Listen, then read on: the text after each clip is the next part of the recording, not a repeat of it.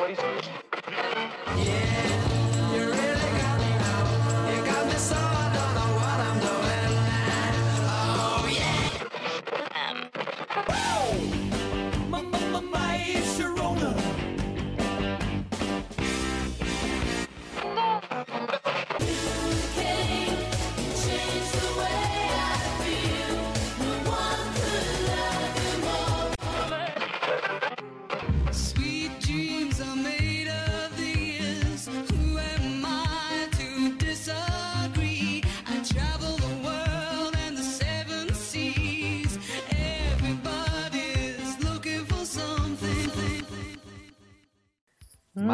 Dischi Radio Statale.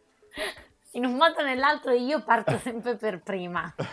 Io aspetto Infatti, sempre vedi- te per partire. Eh, ma Benny è la Ah, nostra vedi? leader. allora sono la leader anche di questa tredicesima puntata che cari ascoltatori abbiamo deciso di allora, farvi due regali. Il primo è dedicarla alla storia di Sanremo, però non potevamo parlare della storia di Sanremo senza un ospite d'onore, uno che possiamo definire il fan più accanito di Sanremo che ci ha svelato anche di avere il libro. Io non sapevo che esistesse un libro Ma sulla storia io. di Sanremo. Eh, vedi quante cose scopriamo con questo ospite, creiamo un po' di suspense perché non vogliamo dire subito chi sia, rullo di tamburi. L'ospite di stasera è il nostro carissimo direttore Marco Cangelli. Buonasera a tutti. Sentirmi dire direttore non so perché mi pesa un sacco. Preferisco sentirmi dire Marco semplicemente. Eh no, però mettiamo i puntini sulle i. Sei anche il nostro Direttore. direttore di Radio Statale, quindi tanto di cappello. Grazie, grazie a tutti. Innanzitutto per chi non mi conoscesse, visto che è la prima volta che sono qui, sono quella classica persona che vedete in giro e sta canticchiando senza motivo, sottovoce, ma neanche troppo, vattene amore, e Medeo Minghi e, e Mietta. Oppure che, se- che in macchina lo vedete che balla su un motivetto anni 80, così come piace tanto alla nostra Benedetta. Però adesso dobbiamo chiederti questa cosa. In macchina hai freni a disco o freni a tamburo? Per ora, freni, per ora freni a disco, i freni a tamburo purtroppo no. Ho quelli della bici che sono simili a quelli a tamburo, ma sono comunque diversi. Guarda, meglio, il tam- Ecco. meglio il disco, eh, perché il tamburo freni... Non ci piace. tre- tre- tre per, cioè freni molto lungo, quindi... Abbiamo capito che il tamburo non è, non è il Eh, top. No, diciamo. non è cosa. Non è il top, è, Non è è cosa il top da per fare. fare dei begli incidenti, sicuramente. Ecco. Ecco, e invece noi non vogliamo fare incidenti, ma anzi vogliamo che questa puntata vada liscia come l'olio e tra l'altro credo che i nostri ascoltatori adesso avranno capito perché abbiamo invitato Marco, perché è un po' come noi che canta quando va per strada, che sia in bici, che sia a piedi, che sia in macchina, con sti cazzo di freni a tamburo e i freni non a tamburo. Ma direi basta con questi freni, ma iniziamo la storia. Vogliamo portarvi proprio in un viaggio nella storia di Sanremo e partiamo con il nostro amato Conte di Carmagnola. Sì, parliamo di un festival di Sanremo stasera che è passato alla storia. Abbiamo degli artisti grandissimi in, que- in quest'annata ed è, trava- è- stato un festival travagliato, vinto proprio da Claudio Villa e Iva Zanicchi. stiamo parlando dell'edizione del 1967. Prima curiosità, innanzitutto, il eh, festival non si svolge all'Ariston come di consueto, ma si svolge al casino eh, municipale di Sanremo. Secondo, eh, abbiamo l'esordio di eh, Battisti e Mogol come eh, autori di testo appunto per la canzone di Mino Reitano in coppia con gli Hollies, che è il gruppo, il gruppo di, se non lo conoscete, di Graham Nash, prima di andare appunto a, a suonare con i Crosby, Stills e Nash. Pensate, due anni prima eh, il nostro amato Graham Nash va a, a Sanremo e due anni dopo è in California a suonare con Steven Stills e David Crosby. Pazz- è proprio una transizione pazzesca, se possiamo dire così. E mh, poi abbiamo eh, un ospite come Marianne Faithful, nota per essere appunto impegnata in quell'anno, in quegli anni, come appunto eh, era la grandissima fidanzata di eh, Mick Jagger. Poi quindi abbiamo, abbiamo os- due grandi cantanti stranieri in gara come Dion Warwick e Cher e anche Sonny Bono, quindi è stata una, una, un'annata pazzesca. Tra l'altro abbiamo anche i Rocks che non so se tutti conoscete, sono quelli di Ma che colpa abbiamo noi, eh, il- la band di Shel Shapiro, che eh, appunto riprendeva molto le canzoni di un cantautore americano che era Bob Lind, come eh, Shirley's Going Home, che diventa Ma che colpa abbiamo noi, e molte altre.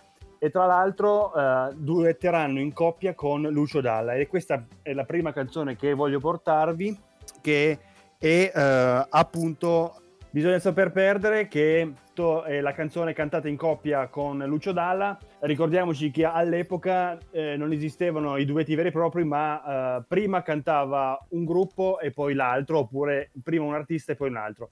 E soprattutto il fatto che sconvolse questo Sanremo è proprio la morte di Luigi Tenco, avvenuta il 27 gennaio 1967 Uh, Luigi Tenco che portava la canzone appunto Ciao amore ciao dopo essere stato escluso e dopo aver mandato avanti come dice lui uh, altre canzoni come quella di Orietta Berti uh, che si, si, intitolava Io, tu e le rose si dice preso dallo sconforto preso da questa dalla rabbia prese appunto la pistola e una volta ritornato in al, nella sua stanza d'albergo si suiciderà con un colpo alla tempia. Ed è, è, stato proprio uno shock per il Festival di Sanremo, non tanto percepito da, da Mike Bongiorno che tranquillamente la, la, serata successiva dice bene andiamo avanti come se nulla fosse successo. Molto particolare. Eh beh, certo. Vabbè, Mike cosa. Bongiorno era famoso per essere sul pezzissimo. Esatto, esatto proprio...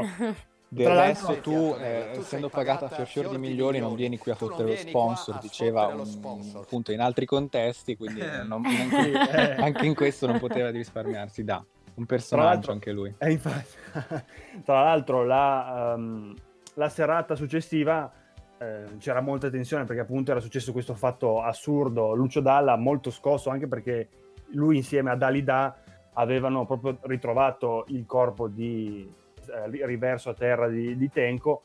E particolarmente scioccata fu la Caselli, la Caterina Caselli che appunto appena terminata la- l'esecuzione della sua canzone eh, abbandonò il palco correndo via eh, piangendo appunto. Eh, si, si- proprio si registrava questa grandissima tensione.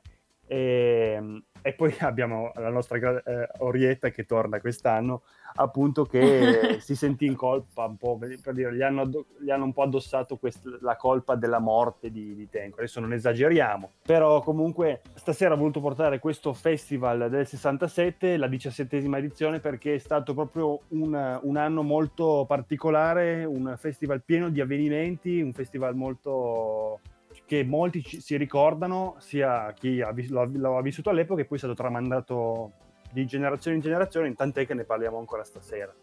Sì, poi un, un grande festival, cioè grande tra virgolette, perché c'era Coremato di Little Tony, c'era la... Sì. Ho visto No, l'immensi- stato- l'immensità di Don Bacchi che non era stato cagato all'epoca. No, infatti, tra l'altro poi inizierà anche una brillante carriera d'attore in, que- in quegli anni. Chi- a chi piace il cinema di genere, è vero. eh, gli consiglio Cani arrabbiati di Mario Ba, Banditi a Milano di Lizzani. Eh, due ignorantoni, no? Due che erano lì Sì, a fare proprio- il cinema a caso proprio. Esatto. Comunque, piccola digressione, allora direi di spostarci avanti in questo caso. Quando freniamo però?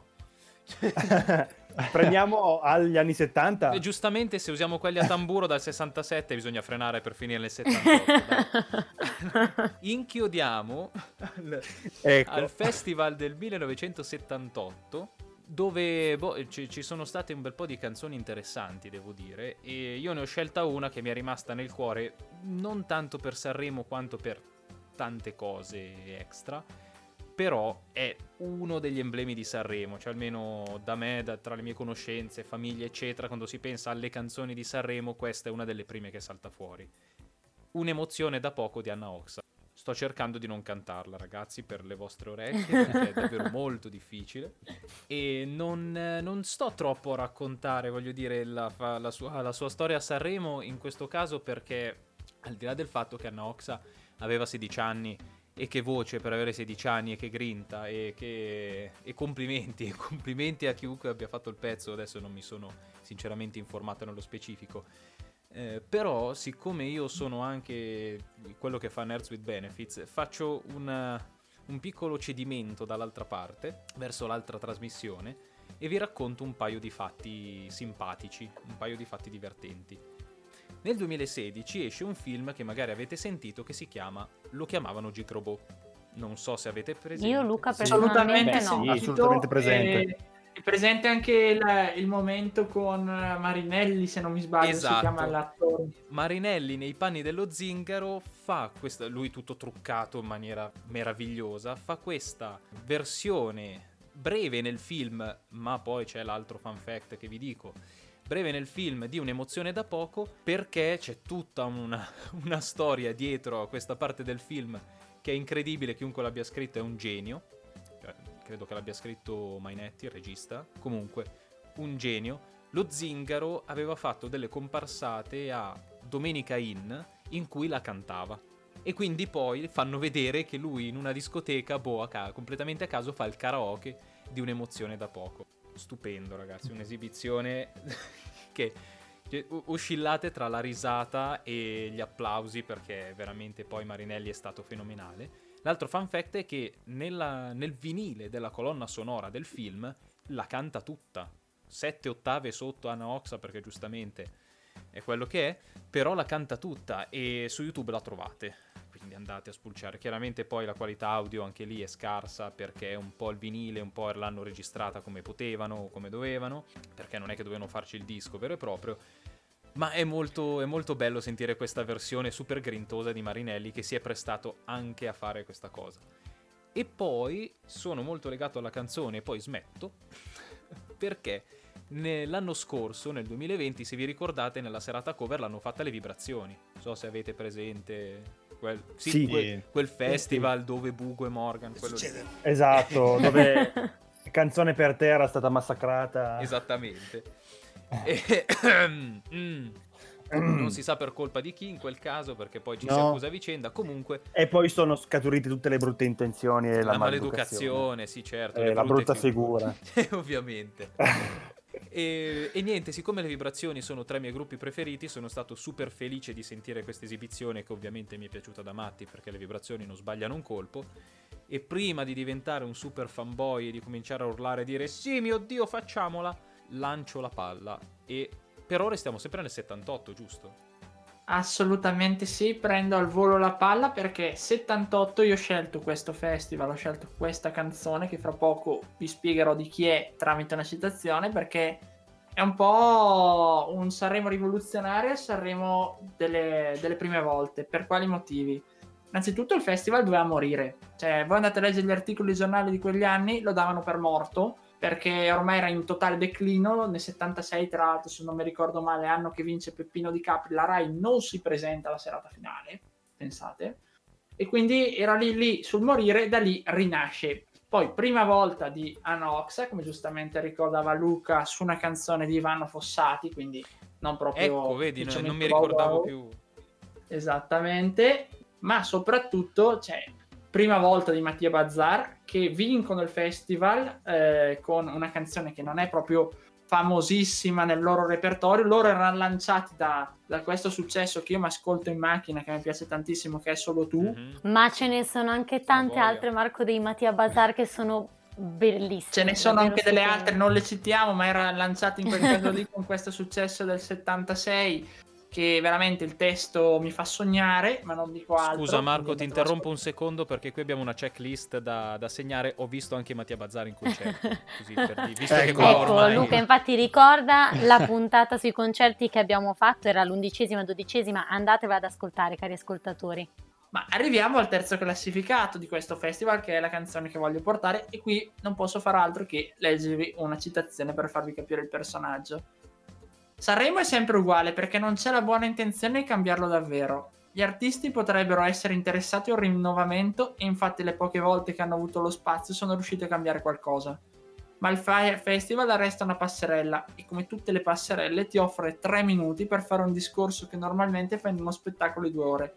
Così devi trovare un sistema, da parte mia ho scelto la strada del paradosso, un po' la Carmelo bene, Sanremo è sempre una manifestazione insuperata. Signori, parliamo del crotonese trapiantato a Roma, Rino Gaetano, che arriva terzo alla sua unica purtroppo partecipazione al festival con eh, Gianna, una canzone tra l'altro prima volta a Sanremo del reggae, vorrei dire, non so quante volte c'è stato ancora a Sanremo, chiedo a voi, ma Credo non ricordo molto. Di- Ben dipende poche. solo se la Luna Bussò è andata a Sanremo o meno. Perché poi di reggae in Italia non se n'è più fatto. No, e io Eh no. non credo sia andata a Sanremo quella della No, Beratè, che io ricordo è pittura fresca nel 97 con Papanero. Eh no, c'hai ragione, Ah, è beh, vero, sì, è giusto. vero. Giusto, giusto. Per il resto non penso sia andato ulteriormente. La canzone rientra comunque nell'album Non te regge più, tra l'altro. e- ed è una canzone che allora anche Rino Gaetano si presenta alla serata finale con questo frac col, eh, col cilindro e tutto, Papione insomma prende in giro completamente gli altri. È una canzone che per la prima volta a Sanremo si parla di sesso, perché la parola sesso a Sanremo non c'era mai stata fino al 78. E a parte quello, è una canzone non si capisce a chi è dedicata effettivamente. C'è chi dice che sia dedicata a questa Gianna che era un, un trans. C'è chi dice che sia dedicata praticamente a, a una donna di facili costumi. Insomma, c'è chi dice che fu, riprendesse l'omicidio di Vilma Montesi. Per chi non lo sapesse, Mhm. era morta nel Sì. 53 e su una spiaggia del Lazio, se non mi sbaglio, questa giovane uccisa, si diceva, Esatto. dal, dal figlio del buon onorevole Piccioni, che doveva essere il, eh, il sostituto poi di De Gasperi. E andando oltre, poi in merito a Rino Gaetano, si presenta con l'ukulele sul palco, cioè è, è la presa in giro completamente dell'Italia, effettivamente.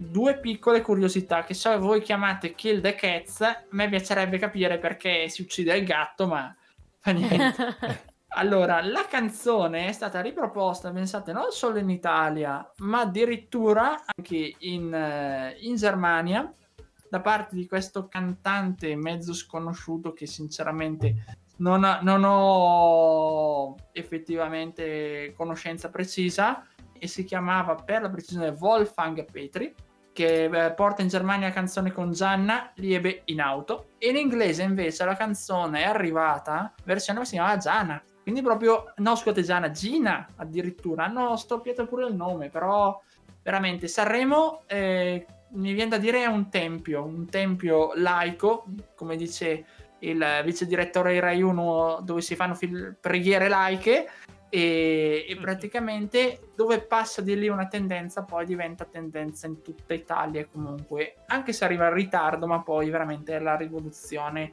approvata da Sanremo. Comunque mi hai fatto venire in mente una cosa per farvi capire le polemiche su Sanremo, qu- quante se ne sono fatte, se ne fanno e se ne faranno. Eh, Studiando antropologia musicale, adesso non devo flexare gli studi, ma ci sono dei libri di Roberto Ledi che, insomma, un etnomusicologo di, no- non è neanche dire di tutto rispetto, cioè è l'etnomusicologo per l'Italia. E si diceva in un libro con la sua collaborazione che in sostanza gli studiosi di musica ce l'avevano con Sanremo più o meno dal secondo o terzo anno di vita perché alla fin fine è un tipo di pop che a noi piace ma non è così tanto dentro il folk italiano reale cioè non è la musica popolare italiana è il pop con la P maiuscola più o meno importato rigirato da- dall'estero perché oggettivamente Anche perché non- non- nessuno farà mai bella italiano il folk effettivo italiano e poi quello del cantautorato che spesso e volentieri ha snobbato Sanremo Eh, quindi- infatti. Quindi qua per dire ci sono state polemiche, ma insomma c- c'erano polemiche già da vent'anni a dire la verità. Però... Credo che le polemiche siano nate col festival. Sì, praticamente sì. Però il bello del festival è questo, cioè ha creato la canzone italiana da che non c'era. Pensate che roba. Per parlando poi delle mode che partono dal festival e si allargano. Eh, in effetti è così, in effetti è proprio così. Prima di Sanremo c'erano... Prima di Sanremo c'erano i due, Sanremo i c'era due pesi, bella teno- ciao e faccetta nera, cioè nel senso... Eh sì, i tenori, i vari tenori, ti saluto, vado in Abissinia e tutte queste cose. Sì, sì, cioè parlando qua. poi di, di musica folk pop, la musica, cioè l'opera, la musica classica, quello che volete è un altro discorso poi. Sì, quello è un'altra, ovviamente, ma è un capitolo a parte. Sì, c'era il quartetto Cetra, c'era stato all'epoca del fascismo poi messa da parte il trio Lescano e, e non molto di più. C'era l'Eyar, famosa che era Sì, poi La sì. famosa Air, sì, sì. Certo. Mamma che ricordi i corsi di studio frequentati sulla storia della radio, Eyar, l'ho studiata molto bene, però non Eh, illudiamo i nostri eh, a, ascoltatori. a me evoca bei ricordi, sì, perché appunto mio bisnonno eh, era appunto un tenore dell'Air. Ma va. Ah, sì, negli anni 30, pensa. negli anni 30, sì, sì, sì. Ecco, anche questa è Sì. una curiosity kill the cat di questa puntata che stiamo un po' divagando, infatti dobbiamo tornare un attimino nel percorso perché dobbiamo continuare a narrare ai nostri ascoltatori la storia del Festival di Sanremo. Infatti ora io invece vi parlo del 35, del 35esimo Festival di Sanremo, quindi ci spostiamo dal 78 andiamo un pochino più in là all'85. Quindi eh, questo Festival di Sanremo dal 7 al 9 febbraio 1985 siamo qua invece al Teatro Ariston di Sanremo, non al Casino come al festival che portava Fra e, e le persone, i presentatori di questo festival sono Pippo Baudo e Patti Brad che non so se voi la conosciate, io personalmente non, non la conoscevo, è una, una nota cantante e showgirl e giornalista olandese. La canzone che ho deciso di portare stasera è una canzone Noi ragazzi di oggi. Io non so se a voi piace, a me personalmente piace molto e tra l'altro io ero convinta che il cantante fosse spagnolo, invece ho scoperto che il cantante è messicano, non spagnolo e, e si posizionò questa canzone al secondo posto Ma- nell'edizione dell'ott... Dimmi Marco. Benedetta, quanti anni aveva Luis Miguel quell'anno? Allora, io se questo tu me lo sai dire, io personalmente non lo so. Io so che lui arriva in Italia a 15 anni, ma eh, l'anno, eh, cioè l'età che ha nell'85 mi manca.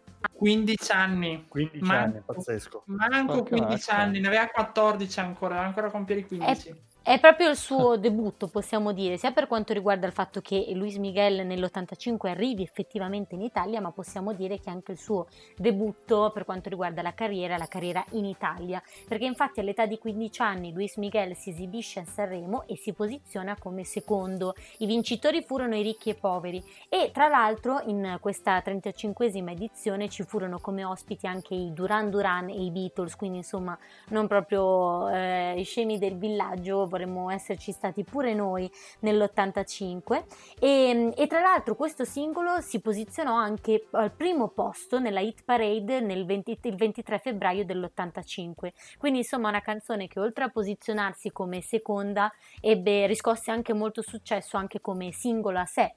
Però direi che per quanto riguarda eh, l'85 possiamo bypassarlo, cioè ci spostiamo un pochino più avanti e andiamo verso l'87. Sì, andiamo verso l'87, ma io prima di parlare la- della mia canzone volevo eh, investire della carica di giudici il nostro ospite Marco, ma anche la Benny, perché dovete, vi, vi- appunto, vi, vi do questo compito, dovete decretare in modo parziale e obiettivo chi tra me, Luca e Fra dovrà interpretare nel nostro, diciamo, appuntamento che io continuo a rimandare al karaoke di A Fuoricentro, eh, i tre No, no, è il musical di Via Noto che è diverso.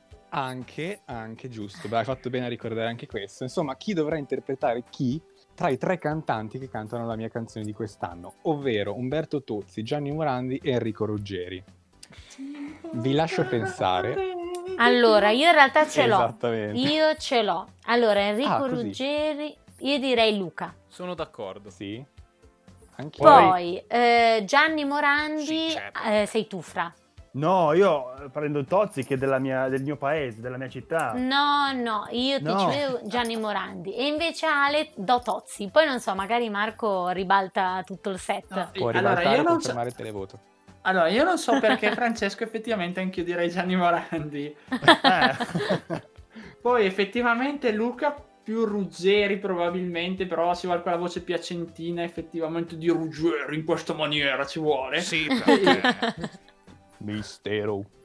Ecco, anche a me viene in mente il Mistero. mistero. So quel mistero.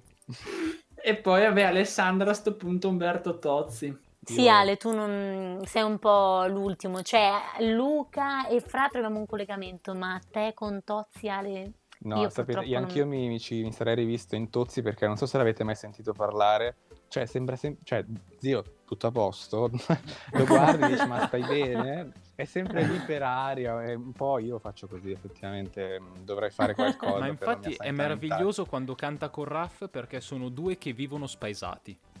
È vero, è vero. Sì, ma anche nell'esibizione del 1987 si può dare di più la mia canzone, non so se l'ho già detto, però penso che tutti quanti i nostri ascoltatori abbiano capito perché è una canzone famosissima. Anche lì diciamo che, che sembra un po' extraterrestre, portami via, Eh, non è sua, però vabbè, mm, diciamo che l'ha presa da Ruggeri. E no, Dio, non è Ruggeri, Finardi, tutti, è Finardi. Finardi. Sì, Finardi. Che figura di merda. E vabbè, e vabbè, e va bene. Ehm, come nasce questa canzone? Allora, i tre si conoscono ovviamente per motivi lavorativi, ma eh, anche per motivi ludici, diciamo, all'interno della nazionale cantanti, quindi la nazionale di calcio dei cantanti, comunque eh, uomini dello spettacolo italiana, di cui tra l'altro la canzone diventerà poi anche inno. Si conoscono negli spogliatoi, parla tu, parlo io, e viene fuori il fatto che possa nascere una collaborazione musicale tra i tre, che viene riproposta appunto nel Sanremo di quell'anno del 1987, di cui era data inizialmente subito come favorita e di cui eh, si ehm, determina come la vincitrice effettiva di quell'anno, ma non solo, rimarrà la prima in classifica per sette settimane di fila. Perché, domanda spontanea, non è continuata questa collaborazione fruttuosa tra tre tra i più grandi cantanti italiani alla fine, soprattutto Tozzi era il re indiscusso di quegli anni, Morandi magari un filo meno e Ruggeri stava era una stella emergente. Perché non è continuata questa collaborazione? Un motivo molto nobile, io lo trovo molto onesto.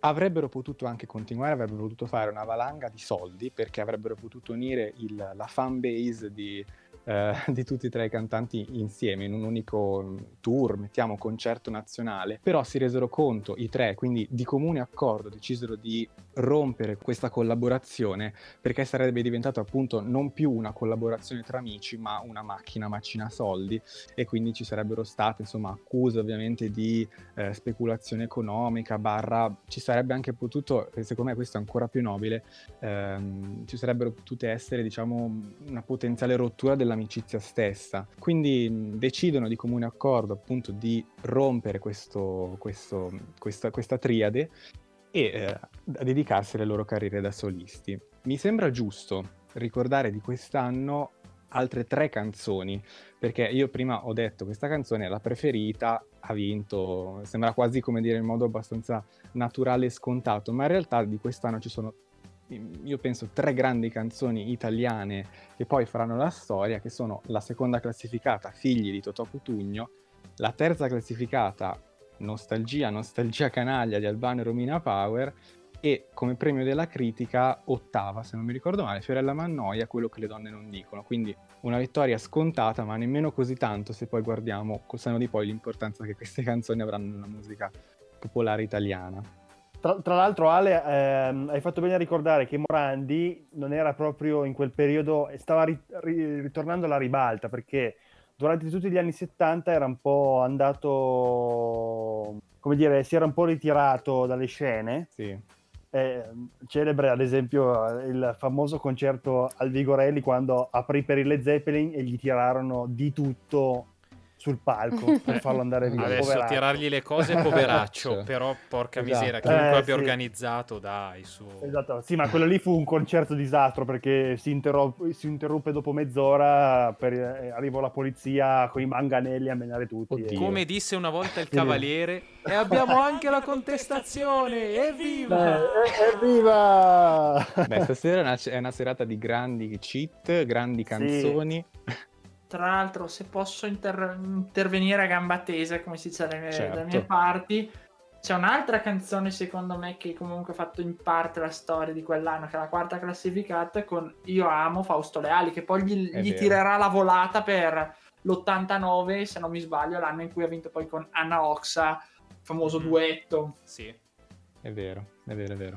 Quindi insomma una, una, come dire, un'edizione del Festival di Sanremo sicuramente importante ehm, che sancisce anche un giro di boa e a me tocca arrivare alla boa, fare il giro e tornare indietro perché vi presento una la mia seconda canzone di, eh, oddio, i calcoli dal 7 al 3 sono quelli che mi mettono più in difficoltà, perché siamo nel 93, 5 anni, sono 5 anni Come dopo. 5? Sei anni.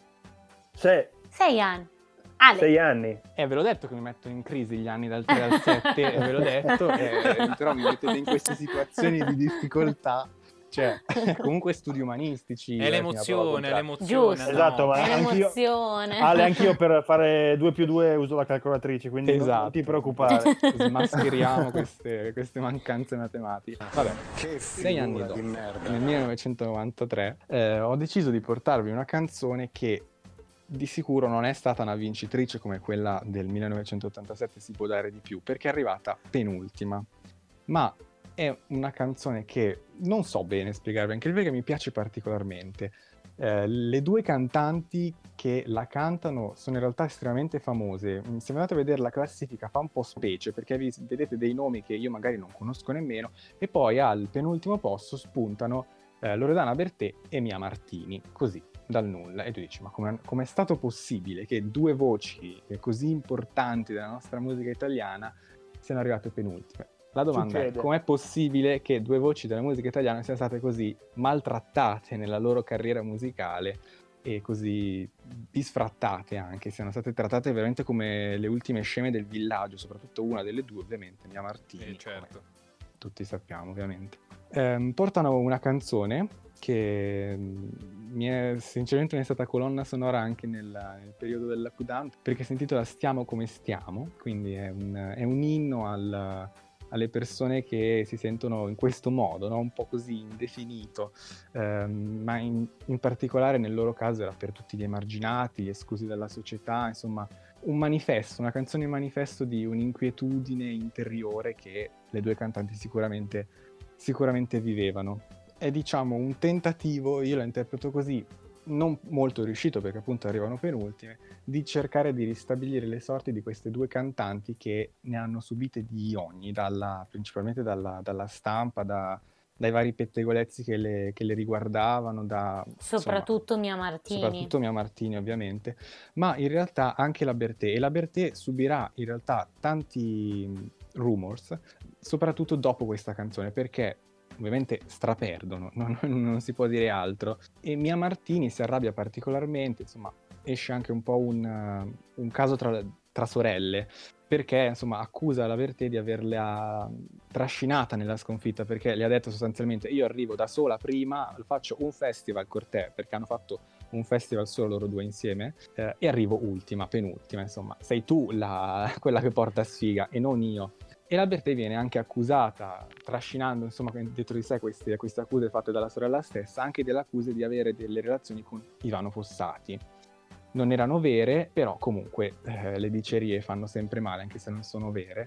Quindi il rapporto tra le due sorelle si, si rompe abbastanza definitivamente e uno infatti dei più grandi eh, rimpianti della Bertè è proprio quello di non essere riuscita a ricucire un vero rapporto con la sorella che poi morirà da lì a due anni nel 95. Ehm, insomma, un, un festival che è particolare sicuramente, che vede tra l'altro come vincitore Ruggeri stesso con la nostra amata Ru- Mistero. E tra le invece le, le novità anche una giovanissima Laura Pausini che porta e vince con la sua eh, solitudine che io mh, usciamo un attimo dal pe- dal- dalla buiezza, di- dalla, dalla buiezza, dall'oscurità di questo racconto vi invito ancora per strada troviamoci cantiamo la solitudine tutti quanti assieme per favore aggiungiamola alla playlist di Con l'accendino, come Esatto. ai concerti. Fatico un po' con la Pausini, ma per voi lo faccio.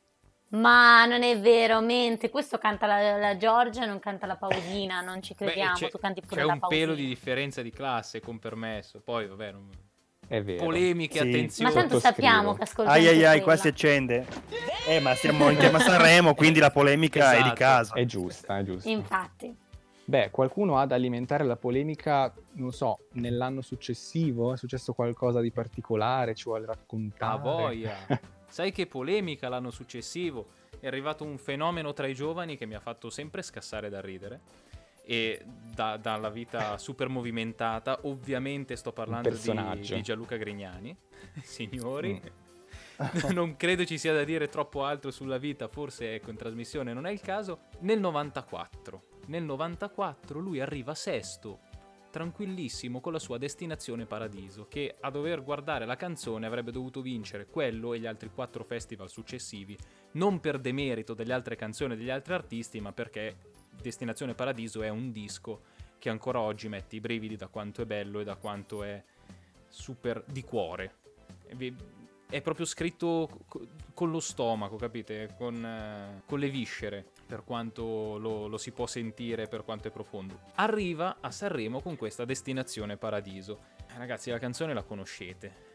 Il cantante lo conoscete, non mi dilungo troppo perché vi ho già detto quanto mi piace, però ci sono due curiosità. Una è del buon Pippo Baudo, top miglior presentatore di Sanremo a mani basse, un campione di eh, democristianità, ma in questo caso gli è servita perché Pippo Baudo non è ovviamente una persona stupida, si è messo a leggere il testo della canzone e doveva presentarla. Se voi vi ricordate l'esibizione di Grignani, c'era ancora quel momento in cui boh, Pippo Baudo si metteva a raccontare un po' le canzoni, si prendeva i suoi 5-6 minuti, quel- quello che faccio io un quarto d'ora in trasmissione per raccontarvi i fatti miei. E lui si mette lì e fa: Eh, questa canzone parla di un viaggio, un viaggio in paradiso, ma se c'è lei sul treno. Ragazzi, è chiaro che la canzone parla di suicidio, proprio palesissimo. Però effettivamente andare lì sul palco di Sanremo e dire: Boh, questo giovane, perché era giovanissimo Grignani, cioè non minorenne, diciamo, però insomma. Pur giovanissimo, questo giovane vi parla del suicidio e di una canzone bellissima. Insomma, non era proprio il caso. Non, so non se- proprio una bella presentazione, eh? No, ecco. Quindi lui si è inventato di questo viaggio, ma se c'è lei sul treno, sì, beh, uno la può vedere anche così. Eh, ma il tema di suicidio eh, c'è anche l'anno dopo con eh, il famoso eh, tentato suicidio dal, dal palco. Sempre Pippo Baudo. Sì, Sì, proprio Pippo Baudo, sempre- c'è sempre di mezzo lui. Pippo, sarai mica tu, cioè. Un attimino, un corno. Il dubbio viene. Un peperoncino. Ma tra l'altro, Luca, eh, mi è venuto in mente che Destinazione Paradiso l'ha pure- ha pure fatto una cover la Laura Pausini. Quindi Sì. vedi che in realtà Tu se tu, tieni. secondo me, ascolti la cover, quella della Pausini, e non lo vuoi ammettere. Neanche morto. Io non ce l'ho con la Pausini, scusate, è proprio che non è, Ma- non è il ma mio no. stile. ma Però sta tornando- puntata è piena di rimandi, eh? Sì, ma Sì, infatti io esatto, per esempio una- posso Veramente rimandare a- di nuovo alla Ruggero perché l'ha fatta con Grignani nel 99 in televisione, Destinazione Paradiso. Cioè, torniamo a Mattia Bazzar dopo, no? Quindi di nuovo, via. Chiudo come, come ha chiuso Grignani l'esibizione, perché era evidentemente emozionato, ma allo stesso tempo Grignani si sa che è uno un po' spavaldo, un po'... Ma no, non è spavaldo. Sapete quelle persone che affrontano la vita un po' così? Eh, la, la- cosa succede, gli viene, arriva, allora la Pazienza, prendono andiamo. con prendiamo. filosofia, esatto. Allora, finita la canzone, finisce di cantare, un bel applauso, canzone bellissima, Pippo Audi dice Luca Grignani, destinazione paradiso, arrivederci, così. Grignani si gira e fa ciao, eh, e se ne va. Così. Io non sapevo Anche noi dovremmo lui. chiudere le nostre puntate così. Ciao, eh! Esatto, e poi chiudere. Esatto, per chiudere. Magari terminiamo questa puntata così, al- alla Grignani. Alla Grignani. Esatto, ci piace, ci piace. Basta, era l'ultima canzone che dovevo portare con questo simpatico saluto di Grignani che mi è rimasto nel cuore. Dopo il 94 ci avanzano altri due anni importanti. Sì, sì, andiamo al 96 perché a Sanremo è sempre polemica. C'è ancora Pippo, è l'ultimo festival, il quinto consecutivo di Pippo prima di una pausa di qualche anno. Pippo a fine festival dovrà ricoverarsi in una clinica europea, scrivevano i, eh, i giornali perché non si voleva dire qual era la causa di un edema alle corde vocali. Nonostante questo, polemica non finire, con Striscia la notizia che fa uscire praticamente un, eh, un manifesto di un necrologio effettivamente di Pippo Baudo così dicendo finalmente ci liberiamo di Pippo e tutto ma a parte questo Striscia annuncia la sera prima del eh, diciamo della finale il sabato una, una cosa importantissima cioè annuncia il vincitore chi saranno i vincitori? I vincitori saranno per quel festival ehm, Tosca e tale Rosalino Celamare, meglio conosciuto anche come Ron con Ti vorrei rivedere fra cent'anni, canzone peraltro bella, però non è secondo me, cioè scusa, ti vorrei incontrare fra cent'anni. non è però forse, diciamo, la canzone migliore di questo festival. Perché? Perché fino all'ultima sera, in testa a quel festival, ci sono un gruppo che è il mio preferito, obiettivamente, è un gruppo milanese, un gruppo che moltissimi conoscono, io ho conosciuto anche il loro leader, ho avuto la fortuna anche di intervistarlo, stiamo parlando degli Elio e le storie Oh, tese. oh. Esattamente. Terreno di Luca. Prima partecipazione degli Eli a Sanremo, ogni sera se ne inventano una per dirvene qualcosa. Una sera arrivano con il ter- Elio arriva col terzo braccio, un'altra sera, la sera se non mi sbaglio, dei, delle cover, de- dei duetti, una roba del genere. Praticamente i cantanti dovevano fare la canzone entro un minuto. Eh, tutti scelgono una parte della canzone e Elio pensa bene di comprimere in 59 secondi con tanto di orologio da far vedere a Pippo Baudo dicendo guardate ce l'ho fatta tutta la canzone. E questa canzone qua tra l'altro verrà anche poi pubblicata. Ma nonostante questo la canzone La terra dei cachi non vincerà. Nonostante loro eh, passino l'ultimo giorno effettivamente a travestirsi da Rockets e presentarsi con il motorino all'Ariston l'ultima sera una cosa pazzesca non vincono perché eh, perché ve lo dico fra poco perché appunto quella sera Enzo Iacchetti, che era praticamente il conduttore ed è tuttora conduttore di Striscia la notizia, dice che avrebbe fatto un film con tale Rosa Fumetto, Lino Banfi e Vince Tempera, che è un famoso maestro. Questo è l'acronimo di Vince praticamente Ron e di conseguenza subito eh, va a spiegare, o meglio, Vince Ron. L'acronimo è Rosalino Vince. Sì, sì, quindi sì. Rosalino Cialamare e Ron in pratica. Di conseguenza da qui qualcosa qualcuno sapeva e si andrà nel penale perché allora raccontiamo un attimo cos'è la terra dei cachi, canzone splendida che mi ha lanciato all'orale poi di maturità, canzone di polemica nei confronti dell'Italia perché con 3000 citazioni eh, In- come tipico infatti, scusami, è pesantissima da portare a Sanremo una canzone così.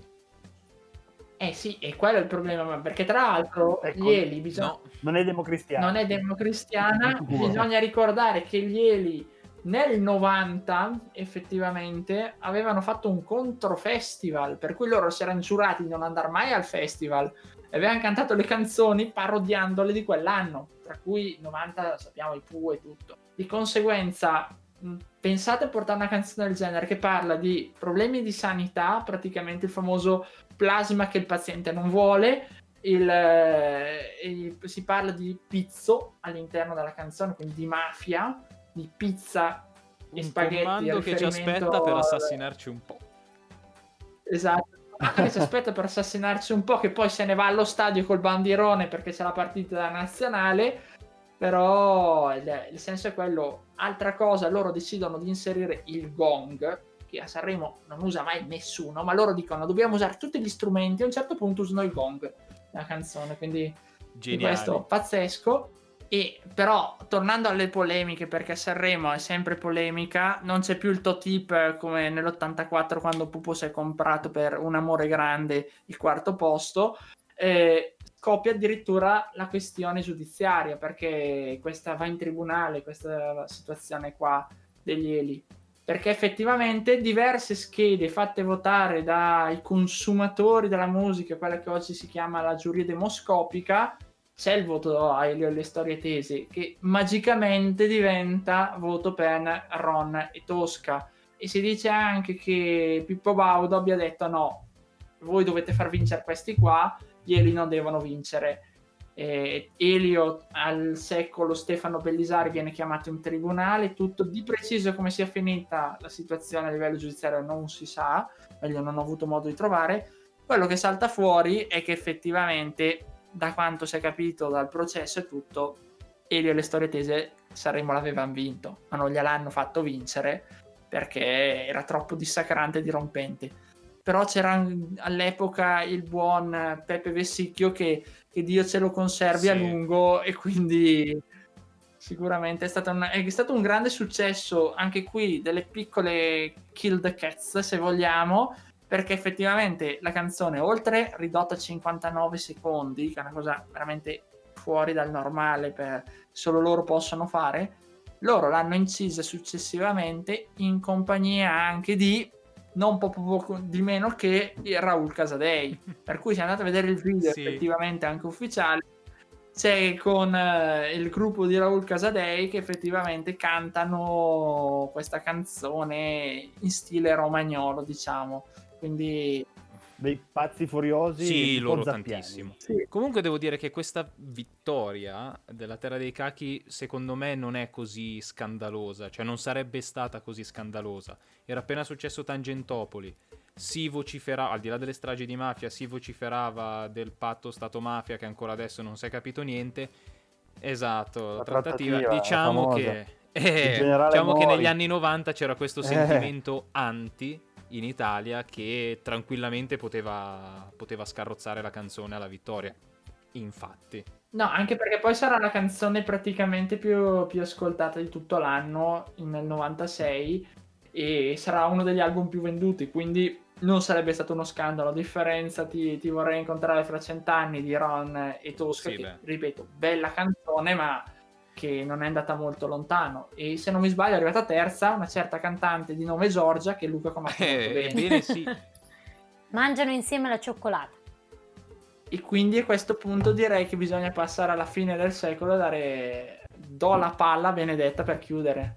Purtroppo, infatti, questa puntata arriva alla conclusione. E io ero in- molto indecisa su quali artisti portare e mi sono ricordata che Mangiadischi comprende anche fine anni 90, inizio anni 2000 e così ho deciso di portare una canzone del 99 di un cantante che, ehm, insomma, io conosco poche canzoni, devo dire la verità. Questa che ho deciso di portare stasera è una tra le mie preferite, ma ce n'è un'altra che io ho passato eh, tutta la mia infanzia dalla fine elementare, inizio media a cantarla che è bellissima. La canzone che ho deciso di portare stasera è Oggi sono io di Alex Britti, ma scusatemi, la mia canzone del cuore è solo una volta. Io so che l'avete cantata anche voi per tutto il periodo delle medie, delle elementari, del liceo perché è troppo bella. Io mi ricordo quando si facevano le gite con la canzone troppo bella, il tempo va, passano le ore. Anno 1999, 49esimo Festival di Sanremo. Tra l'altro si tenne praticamente, non dico in questi giorni, ma circa perché siamo dal 23 febbraio al 27 febbraio, quindi insomma,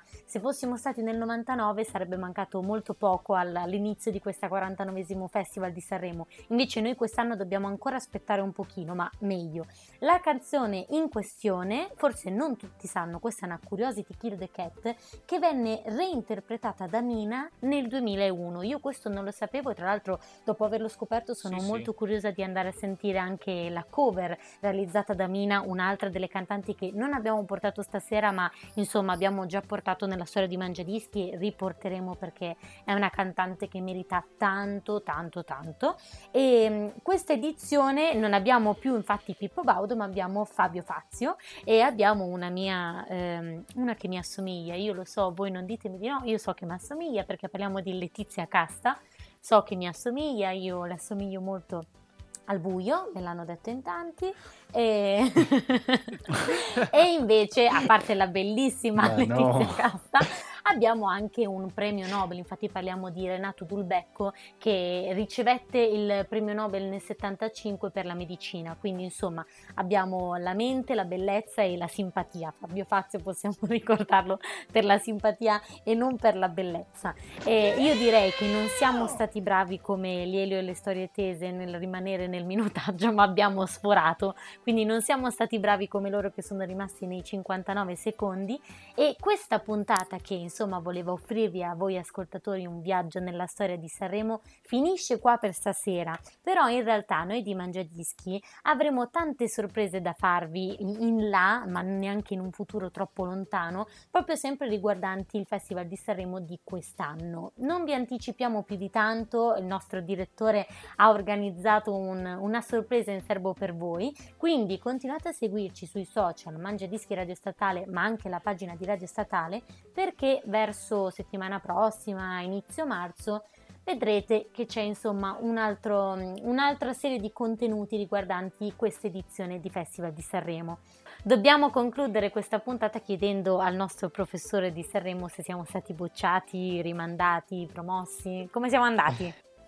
No, direi bravissimi. Spero di essere andato bene io a voi, di essere stato all'altezza. Anzi, noi eravamo un pochino agitati perché sapendo che tu avevi la Bibbia di Sanremo, noi eravamo un pochino sotto pressione. Esatto. Però no, direi che invece l'abbiamo passata. No, è andata benissimo. È andata benissimo, cari ascoltatori, ricordatevi il giovedì alle 8, noi andiamo sempre in onda, carichiamo per voi la puntata ogni settimana e ci salutiamo così. Ciao eh! Ciao, eh. Ciao, eh. Ciao, eh.